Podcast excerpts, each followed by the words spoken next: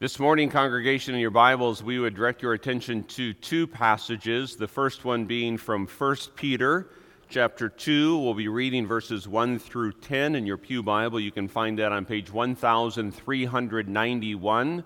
After we read from that, we'll turn our attention to the words of our text for this morning from Ephesians 2, uh, verses 19 through 22. And in your Pew Bible, you can find that on page 1344. Uh, we profess and believe that the scriptures are the result of the inspiration of the human authors uh, by the Holy Spirit. Uh, so there is one mind, you might say, behind the Holy Scriptures. Uh, that is the mind of God Himself, uh, more specifically, the Holy Spirit. And so there is a wonderful organic unity uh, within the Scriptures. There are a variety of human authors. so, for example, we'll be reading this morning from Peter and also from Paul, but behind, in, and through Peter and Paul was the one Holy Spirit. So you'll find this wonderful unity uh, in the scriptures. Uh, one of the practices when you come to interpreting scripture is to use uh, passages from other parts of the Bible to shed light uh, into the passage that you are considering. Uh, so I wanted to read this morning from 1 Peter 2 1 through 10, uh, and then we'll look at our text together and uh, no doubt you'll see the interconnection between the themes that run throughout these passages of Scripture. So, the Word of God, first from 1 Peter 2 1 through 10. Therefore, laying aside all malice, all deceit, hypocrisy, envy, and all evil speaking, as newborn babes, desire the pure milk of the Word, that you may grow thereby, if indeed you have tasted that the Lord is gracious coming to him as to a living stone, rejected indeed by men, but chosen by God and precious. You also, as living stones, are being built up a spiritual house, a holy priesthood, to offer up spiritual sacrifices acceptable to God through Jesus Christ. Therefore, it is also contained in the Scripture Behold, I lay in Zion a chief cornerstone, elect, precious and he who believes on him will by no means be put to shame. Therefore, to you who believe, he is precious. But to those who are disobedient, the stone which the builders rejected has become the chief cornerstone, and a stone of stumbling and a rock of offense. They stumble being disobedient to the word to which they were also appointed. But you are a chosen generation a royal priesthood, a holy nation, his own special people, that you may proclaim the praises of him who called you out of darkness into his marvelous light, who once were not a people, but are now the people of God, who had not obtained mercy, but now have obtained mercy. We then turn our attention to our text, Ephesians 2, verses 19 through 22. And we read there as follows. Now, therefore, you are no longer strangers and foreigners, but fellow citizens with the saints and members of the household of God, having been built on the foundation of the apostles and prophets, Jesus Christ Himself being the chief cornerstone, in whom the whole building, being fitted together, grows into a holy temple in the Lord, in whom you also are being built together for a dwelling place of God in the Spirit. Uh, thus far, our reading from the Scriptures this morning. A congregation of the Lord Jesus Christ, it might be a profitable exercise to engage in, at least for a mere moment, in our own minds, to reflect upon and to identify what exactly is our purpose. You could ask that question at a personal level as an individual human being, what is our purpose? But we could also ask that question at a corporate level. As, as a congregation, as a group of those who profess to believe in the Lord Jesus Christ, who, by the providence of God, have been brought into existence here in this particular place and in this particular congregation, what, what is our purpose? What is our reason for existence? I do believe that, at least at an informal level, if not at a formal level, we ought to analyze that question and identify our answer because No doubt you have seen individuals who wander about without any sense of purpose. And it's quite a contrast between someone who you would say has a purpose. And the last thing that we want to do as a congregation, so to speak, is wander aimlessly throughout the years of our existence. No, what we want to do, I trust, is to be able to identify why exactly the Lord God has assembled us together so that we might understand in the year of our Lord 2022 here in Pella, Iowa, that we might understand that, that we have a particular purpose. And to begin to tie into our text and the analogy that the Apostle Paul uses, uh, many of you, no doubt, have some experience uh, with having a building constructed, maybe on your farm, uh, maybe your own home, maybe some type of outbuilding. Uh, and, and when you design and when you begin to build a, a building, it's absolutely vital to identify the purpose of that building. So, for example, if you were going to put up a, a new hog confinement barn, you would identify the purpose is to, to raise hogs. And that would bear on every element of the design. And by contrast, if you had the opportunity to construct a new home for your family, I trust, especially uh, the ladies in the congregation, would make sure that the new home was built differently than the hog confinement barn because of the different purposes. So, what is our purpose as a congregation?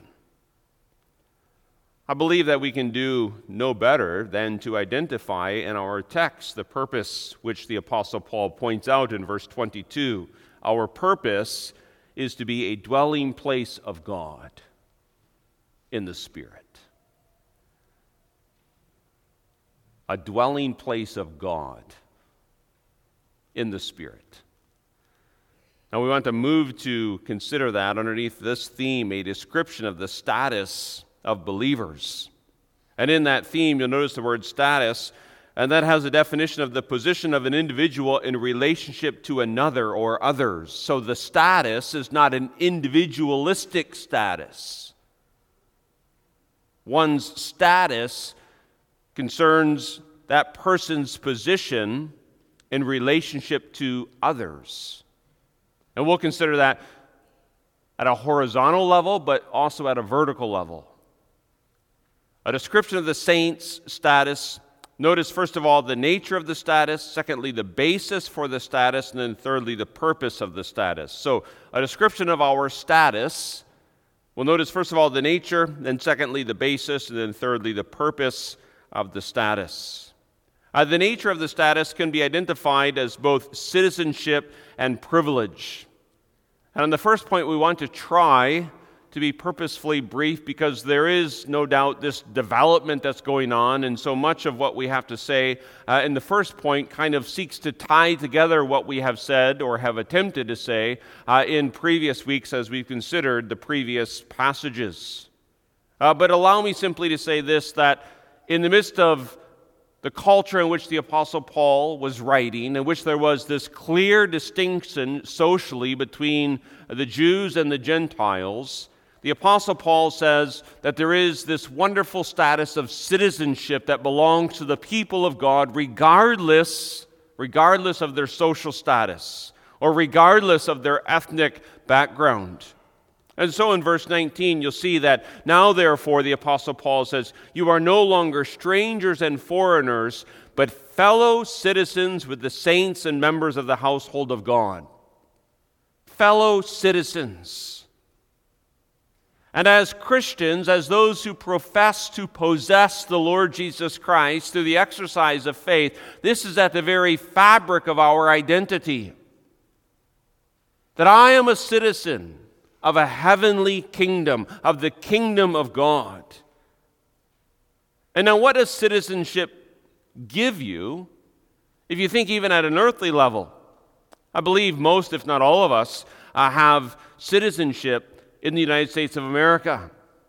That's something that we can be thankful for because it brings certain benefits, it brings certain privileges, it grants you the rights uh, that belong to that community, to that nation. And perhaps, and I haven't had many experiences with traveling internationally, uh, but there can be a certain sense of comfort when you travel internationally that you are a United States citizen. I remember uh, many years ago, my wife and I had the opportunity to travel to Israel. Uh, and of course, there's some trepidation as you enter into a land that is marked by conflict between the Israelis and the Palestinians. And it's not my purpose to comment on the political nature of that conflict, uh, but just simply suffice it to say that for someone who's not well versed in international travel, as you go into this land that is marked by conflict, there can be certain anxieties and fears. And so, I had to remind my wife we're United States citizens. It'll be okay. Now, ultimately, of course, I know you can correct me and say, well, you should have referred to the providence of God. And that is certainly true, but having United States citizenship meant something. And so, also, even more so, the Apostle Paul says, You are citizens of the kingdom of God. And more and more, I believe that we need to come to the awareness that that is our primary identity. We have been translated into the citizenship of the kingdom of God, and that brings a privilege, a certain privilege. No longer strangers and foreigners. And so there was this grand transformation that had taken place in these Ephesian believers. At one time, they were strangers. At one time, they were aliens. At one time, they were outside the kingdom of God, as previous texts have stated, without hope. But now, because of the work of God in the Lord Jesus Christ, they have the privileged status of having all of the benefits that belong to membership within the kingdom of God, the privileges uh, of fellowship with God, of the forgiveness of sins, of the right of eternal life, of new spiritual life within their soul. And so, allow me to say to all of us, but especially the young people, uh, it is not some negative thing to be a Christian. At times, you'll hear young people say, when you speak about the obligations of their baptism, uh, of being part of the covenant community, uh, you'll hear them say, Well, I didn't choose this. I didn't want this laid upon me. I didn't want these obligations laid upon me. That's a misunderstanding of the rich benefits that there is to being in the covenant community of God by virtue of a reconciled relationship to God. Yes, we can be thankful for God's providence granting us citizenship in the United States of America, but infinitely more so, our hearts ought to be filled with gratitude that this is our nature. We are citizens of the kingdom of God. But how and why did we become citizens? And that brings us into our second point the basis for the status. And I want to try to explain the basis and then trace out uh, a few implications from the basis. How does a person become a citizen of the kingdom of God, of that spiritual redemptive kingdom? That includes the benefits of eternal life, the benefits of the forgiveness of sins, the benefits of uh, a peace with God, and a peace then also with my fellow man. There is one basis, and the basis is the foundation of the apostles and the prophets, and especially the chief cornerstone, the Lord Jesus Christ. The kingdom of God, let us be very, very, very clear. The kingdom of God is a spiritual kingdom that is firmly built upon the redemptive work of our triune God, especially in the person and the work of the Lord Jesus Christ. And so you notice that the Apostle Paul uh, brings this up in verse 20 having been built on the foundation of the apostles and prophets, Jesus Christ himself being the chief cornerstone. And we'll trace out some of the points of the analogy that the Apostle Paul has going on here of the construction of a house. But for now, just know the importance of the foundation, but also the chief cornerstone. Because in ancient building, the chief cornerstone was what squared up everything in the foundation. You know, now sometimes you, you'll go to a, a building and, and maybe they, they, they have a special stone that they have put there, and maybe it even commemorates the date uh, that the building has been constructed. You know, sometimes with great ceremony, that stone is laid, but that stone is not really essential to the entire structure. That's not the case here. The chief cornerstone an ancient building, when you were laying out the foundation upon which the entire structure would rest, the chief cornerstone was the first, the primary, because it squared everything up. It made sure that everything was right and true and correctly in place. And the Apostle Paul is very clear that there is one only chief cornerstone. Um, but this is not a new concept that the Apostle Paul introduces. This is a theme that has a long history in the revelation of Scripture. And so we refer to Isaiah 28, verse 16. A messianic prophecy. Thus says the Lord God, Behold, I lay in Zion. Just notice the emphasis on the divine initiative. The Lord Himself lays this chief cornerstone. The church is not built upon human beings.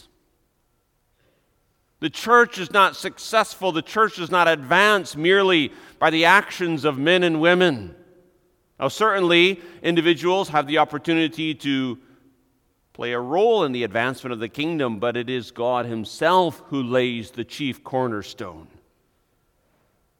And back to the text we referenced you then, Isaiah 28, verse 16 Behold, I lay in Zion a stone for a foundation, a tried stone. Tried in the sense that it's true, there's no cracks, there's no weakness, it's not a compromised stone a precious cornerstone, a sure foundation.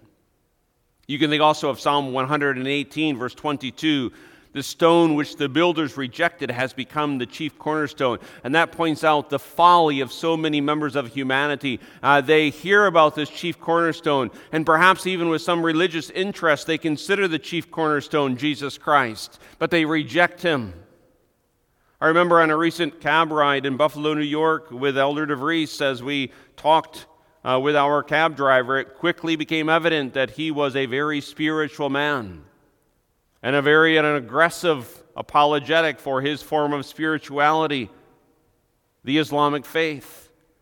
And he knew the name of Jesus Christ, but he rejected the idea, the truth, the reality that Jesus Christ was the eternal Son of God and the one only surety and mediator.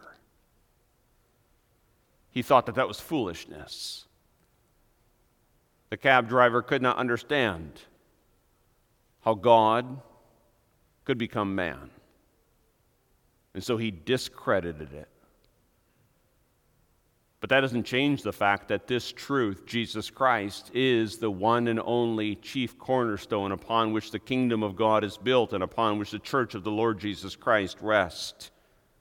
This is very clear also in our text in verse 2, chapter 2, rather, verse 20. But what exactly does this mean that Jesus Christ is the chief cornerstone? His person and his work. And when you think of the most basic sum, summary of the Christian faith, the Apostles' Creed, Certainly, there is a triune structure to the Apostles' Creed. What do I mean by that? We speak of God the Father, of his person and of his work, and we speak also of the Holy Spirit, uh, of his person and his work and the results of his work. But in the very middle of the Apostles' Creed, the most depth and breadth is given to the person of Jesus Christ and his steps of humiliation and his steps of exaltation, because that congregation is the chief cornerstone upon which the church is built, knowing who Jesus Christ is and knowing what he has done in his redemptive work.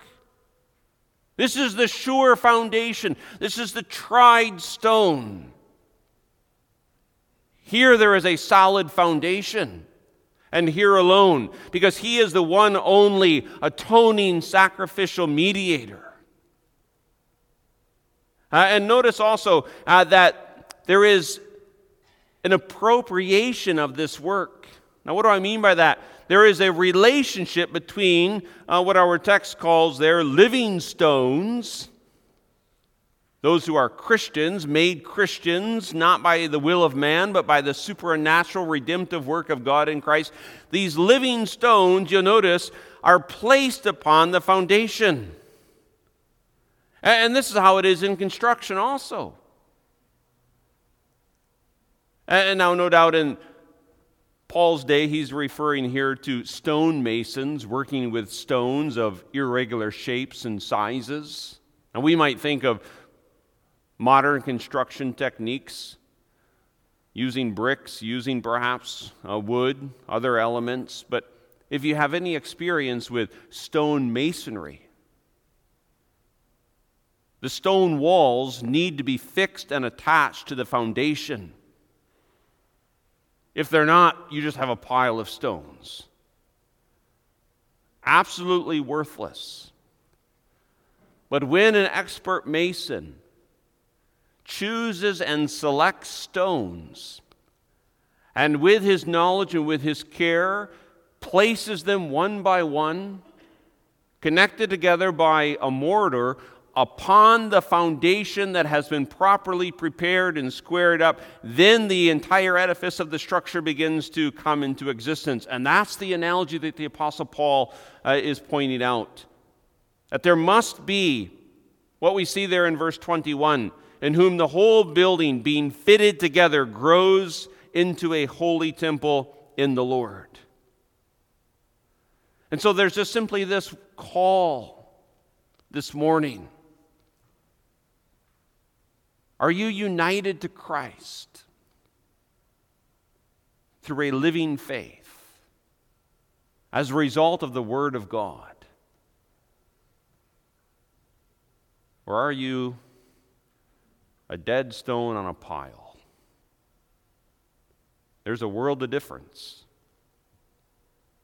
between a stone just lying in a pile and a living stone that has been placed on the wall of Zion as part of the structure that is the habitation for the living God. A few implications that we identify from this exclusive basis is that, first of all, note there is only one foundation. In a few moments, we're going to sing the church's one foundation. And what is that one foundation?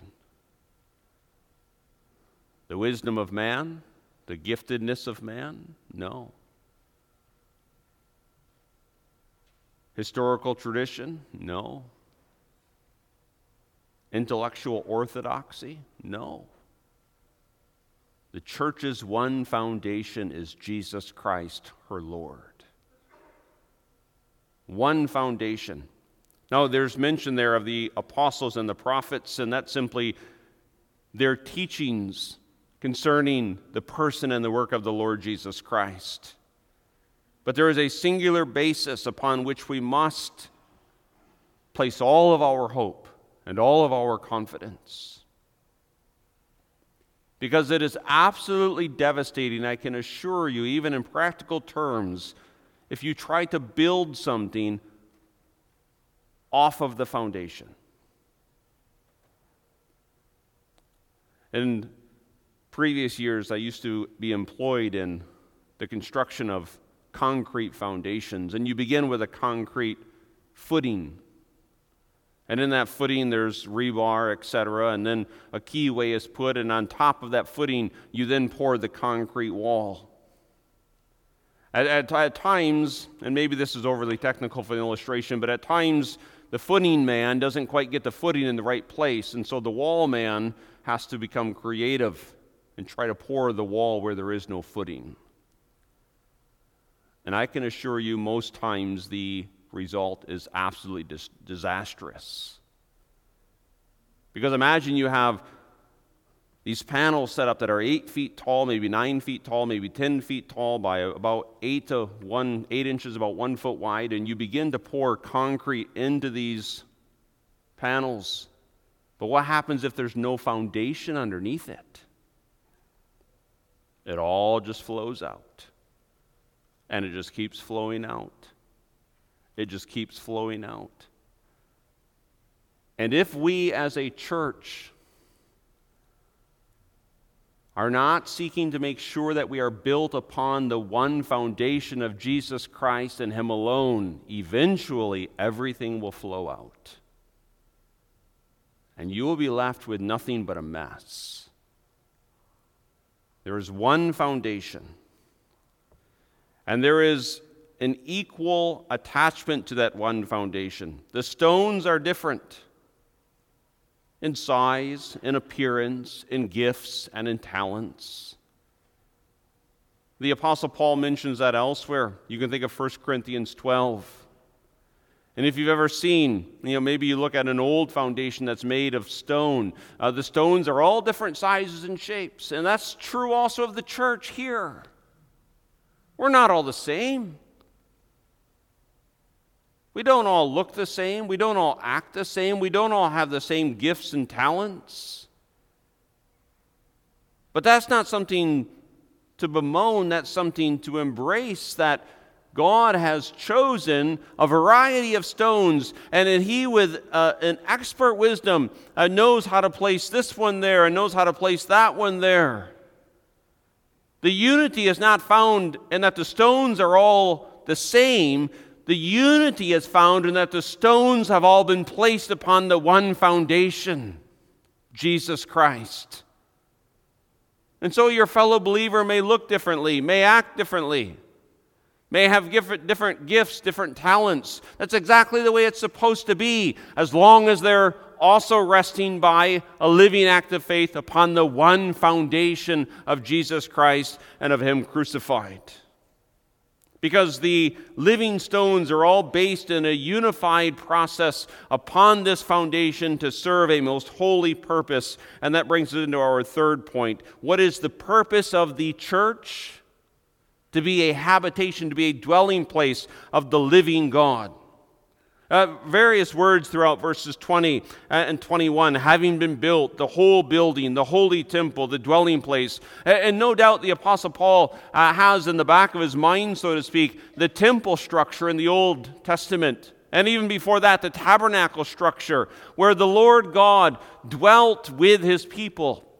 And now, yes, absolutely, God is omnipresent present everywhere with the entirety of his being. But he also has this special presence, illustrated in the old dispensation by the Shekinah glory, this special presence whereby he comes in his grace and in his favor, and he dwells in community and in fellowship and in covenantal relationships with his chosen people.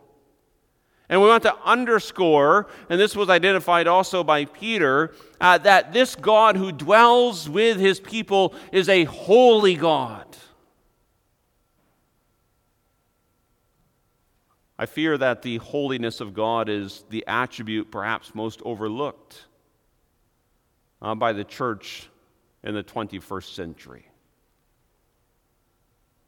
But God is a holy God. What does that mean? He is a God of infinite majesty, high and lifted up, far above all things that are created. But also that He is entirely separate from every form of evil. He exists in purity and righteousness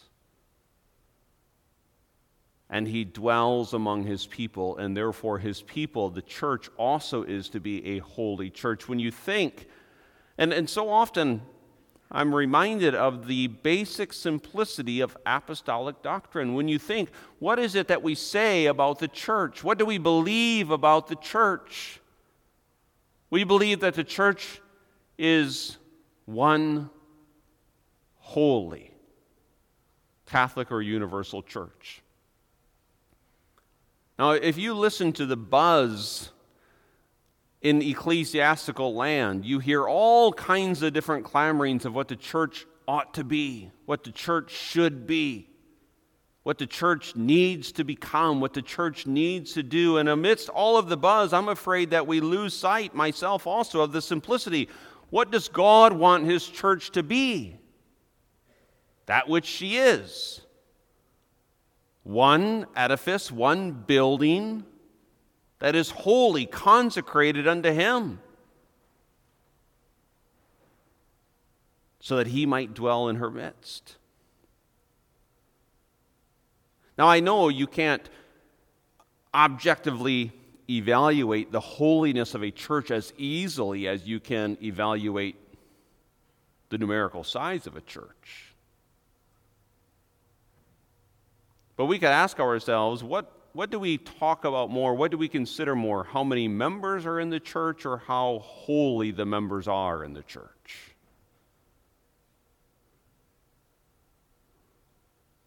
As, as ministers, also, the question often comes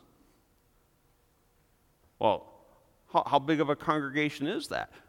I, I don't know. I, I don't have a perfect recollection, far from it. I don't know if I've ever had anybody ask me, How holy is that church? I've had innumerable people ask me, both in regards to this congregation and my previous congregation, well, about how large is it? How big is it? Now, I'm not saying that's a completely inappropriate question, but why is it that I've been asked that question innumerable times? And to my recollection, I've never had a single person ask me, How holy is that church? Or how unified is that church? Could it perhaps be a result of not properly understanding the purpose of the church? The church is to be a dwelling place of God. And God is a holy God. And a holy God desires a holy dwelling place. You know, it is perhaps instructive for us that the Apostle Paul never really mentions how many members the church in Ephesus had. But he does emphasize that the church in Ephesus existed as living stones being attached to the one foundation, with the cornerstone being Jesus Christ, and that they were there and that they were being constructed to be a holy residence for God. He mentioned this also uh, in 1 Corinthians 6, verse 19 and 20, because the same theme was emphasized to the Corinthian church. And there the Apostle Paul says this Or do you not know that your body is the temple of the Holy Spirit? Now he's referring to individual Christians as living stones, but these individual Christians are all united together upon the one foundation. So the truth is to individual Christians, but also to the collective body of Christians. Your body is the temple of the Holy Spirit. Therefore, glorify God in your body and in your spirit, which are God's. And when we properly understand and we properly reflect upon what a privilege this is, uh, th- then, then holiness will not be seen as some negative thing that we need to pursue. But then there will be a positive outlook upon the pursuit of holiness so that we might by the grace of God, absolutely, but that we might present ourselves as living sacrifices, that God would dwell in the midst of us. The church here in this place and in this time, having this holy citizenship status with all of its privileges and benefits being joined together as individual living stones, but as one unified building, as a holy habitation for our Lord. Amen. Our Heavenly Father, we do praise you because we know, at least to some levels, that you are a holy God, although we acknowledge that many times we overlook that truth. But we also stand amazed this morning that you would desire to dwell with us, that you would desire to fellowship with us, that you would desire to live in and among us as those who have been chosen, called according to your purposes. And so, Father, we pray that you would give us life, spiritual life, a life that would unite us to the Lord Jesus Christ and that would construct us together as individual members, but as one congregation. And may we perhaps remember or refocus upon our purpose as a congregation here in this place and in this time. That we do not exist for ourselves, but that we rather exist as a dwelling place for a holy God. And so, Father, increase our holiness. Uh, we ask this for the sake of Jesus Christ. Amen.